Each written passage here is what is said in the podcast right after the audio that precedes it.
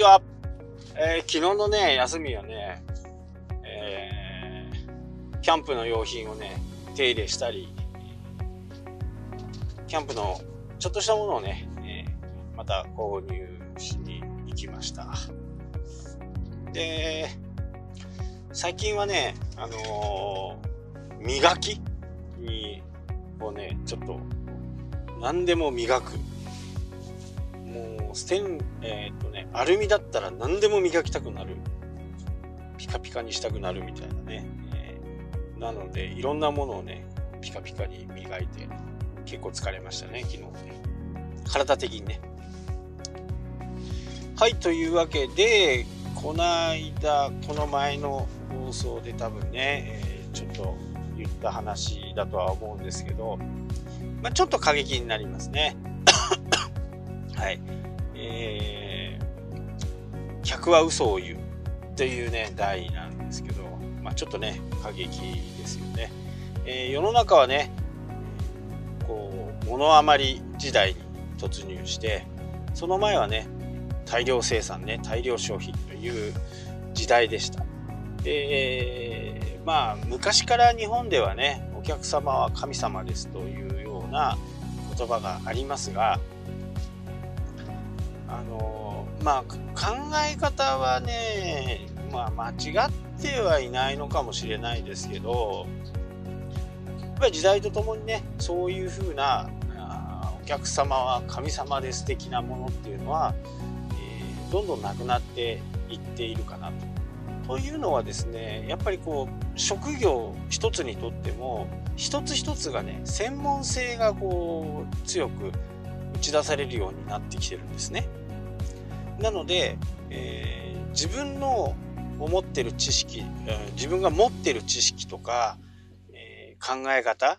そういったものをお客さんに提供して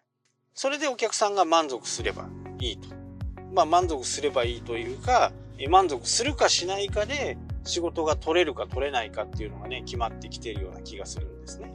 昔はね、そう、もう売るものはもう大量に売って、10個じゃなくて100個買ってくれる。で、それをまたこう、一般流通に流していくっていうようなね、方式でしたけど、まあそういったものがね、どんどんどんどんこう、少なくなっていっているということでもありますね。なのでね、百貨店とか、まあ通常よく言われるデパート百貨店なんかは、ますますこう、今後もね、厳しくなっていく。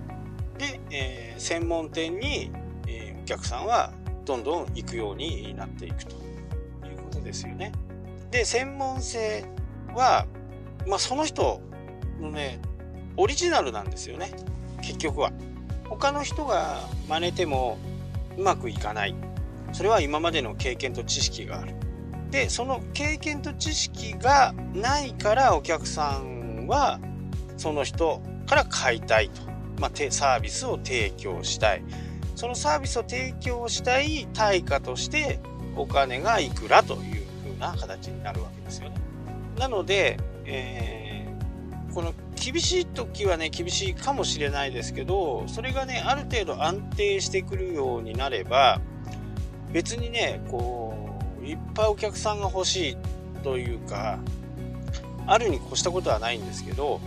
やっぱり専門的なことになればなるほどねその人じゃないとダメなんですよね。なので、え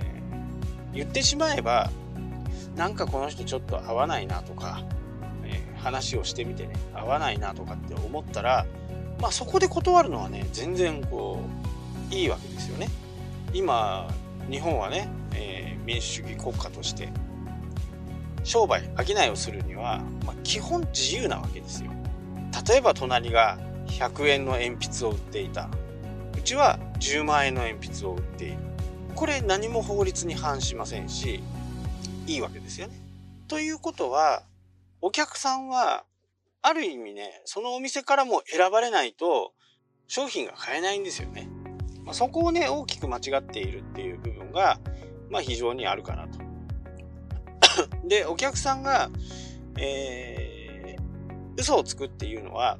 そこでね、えー、まあ、うまいことっていうか、まあ、普通にね、何もこう、被害がなさそうな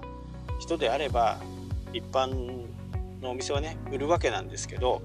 こうインターネットの世界になってきて少しずつその買い方も変わってきましたよね。もうインターネットだけで完結してしまう場合も、えー、多くありますしインターネットを活用した販売方法もありますね。ブログを使ったとか Twitter を使ったとか Facebook を使ったっていうのもねインターネットが、えー、その商品をね周りから紹介してもらったような感じで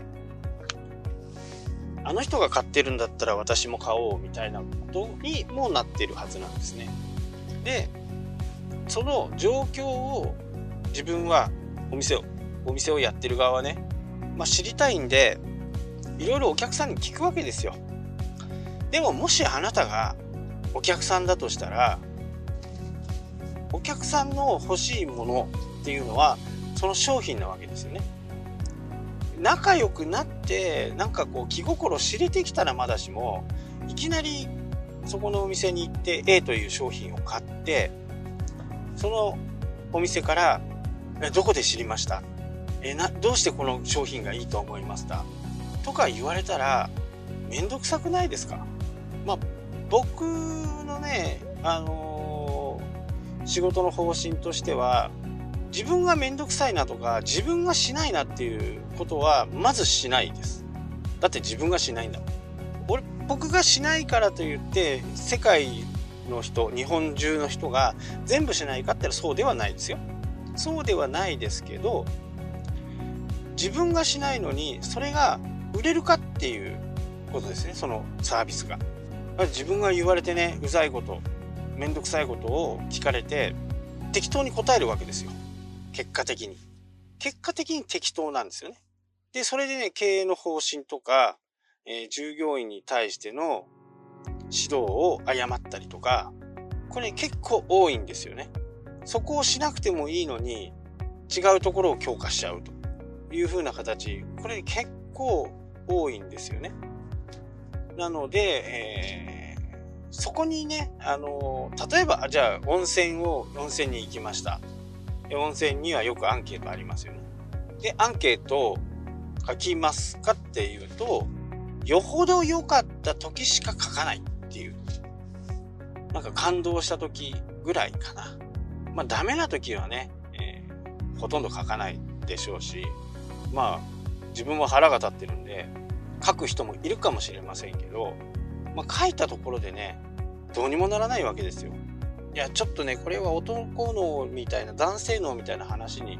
なっちゃいますけど書いたところで何か改善するわけでもなく時間が返ってくるわけでもなくお金が返ってくるわけでもなく、ね、悪口悪口っていうかまあ不満不平不満を書くことでねストレス発散になる方はいいかもしれないです本当のことだったらね山の中のホテルに入ってね、えー、虫が入ってきたからもうあのホテルは行かないとか旅館は行かないとかこれねトリップアドバイザーとかやってるとよくあるんですけどいや自分が山の中行ってるんだからそこをね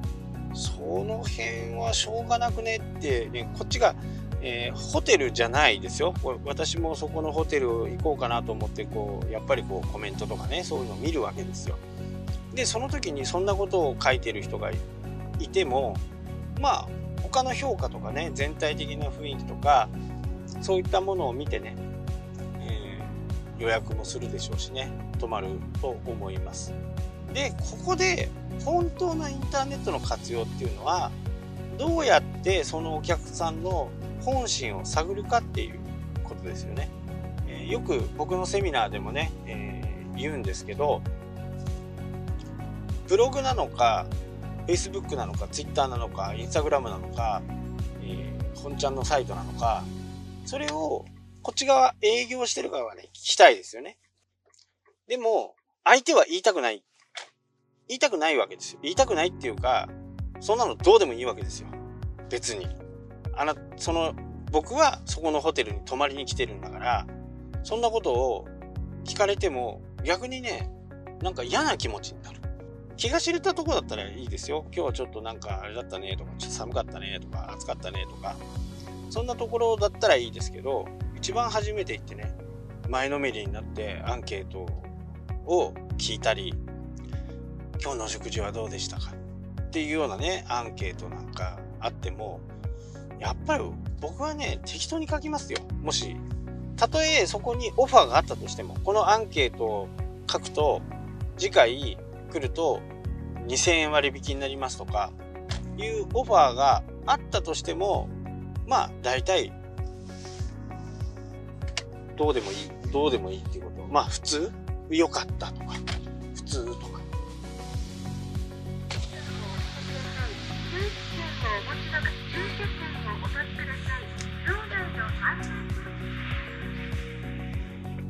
まあ大体そんな感じでね、えー、終わっちゃいますよね。で、それをホテル側とすればね、そこの改善点を普通から良いにしようと思って必死にこうやるわけですよね。まあ、ここにね、間違いがあるわけですよ。で、僕はセミナーで言ってるのは、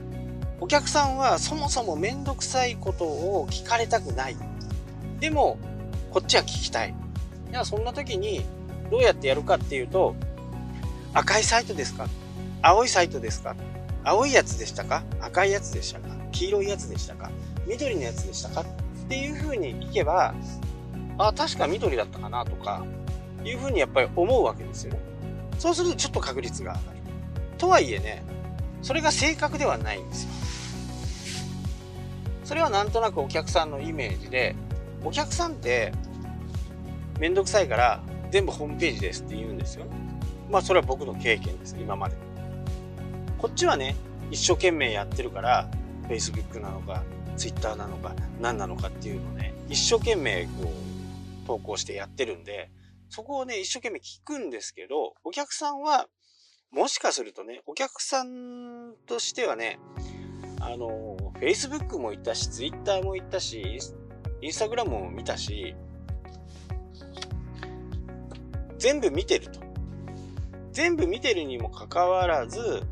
いろんなことを聞かれて、まあ適当に言うわけですよね。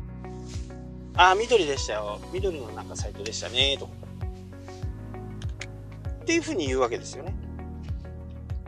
じゃあやっぱり緑のサイトにね、力を入れなきゃダメだ。っていうふうにね、思っちゃう。まあ、これはね、100歩譲っていいんですよ。お客さんが赤、青、黄色、緑を全部見たとしても、黄色のイメージが残ってる、あ緑のイメージがお客さんの中に残ってるとするならば、緑のところがうまくいってるというふうにね、捉えることも可能ですからね。ただこれを100%信じちゃダメです。100%信じられるのは、僕の場合は、その Facebook のお問い合わせ、Twitter のお問い合わせ、えブログのお問い合わせ、サイトのお問い合わせっていう風にね、これで全部メールで分ければ、要は簡単なわけですよ。電話番号を Facebook は1、Twitter は最後の末尾をね、002にする。ブログは003にする。サイトは004にする。っていう風にね、分けて、えー、複合機であればね、1本回線を増やすだけで多分1000円ぐらいなんでね。今1本あるんで、えー、3本追加する。3000円の費用は毎月かかっちゃいますけど、まこのぐらいしてもね、あのー、コンバージョンをしっかり測ることの意味の方が非常に大きいです。そうすると、どこのサイトに力を入れるべきなのかっていうのをね、一目わかります。002でかかってきた電話番号は Twitter だっていうふうにね、わかるんで、じゃあ Twitter もうちょっとね、え更新頻度を上げようかとか、え、更新頻度をね、毎日やってたのを2日に1回にしようかと。その分、違うところに人材のね、ソースを回そうかとか、そういうふうに結論をしていくような形にするというのがね、サイトの僕なりの正しいコンバージョンの測り方です。なのでね、アンケートを取ったりとかっていうのはね、えー、やりがちなんですけど、そこにね、真実が書かれてればいいんですよ。真実が。真実はね、ほぼほぼないと僕は思ってるんですね。自分がそうだから。なのでね、この辺を皆さんがもうちょっとこう、改良できて、コンバージョンの質をね、高めることができたら、もっとね、より効率的な、えー、仕事とかソーシャルメディアの使い方とか、そういったものができると思うんで、まあ、ぜひ参考にしてもらえればと思います。はい、今日はここまでに。なります。それじゃあまた明日。したっけ？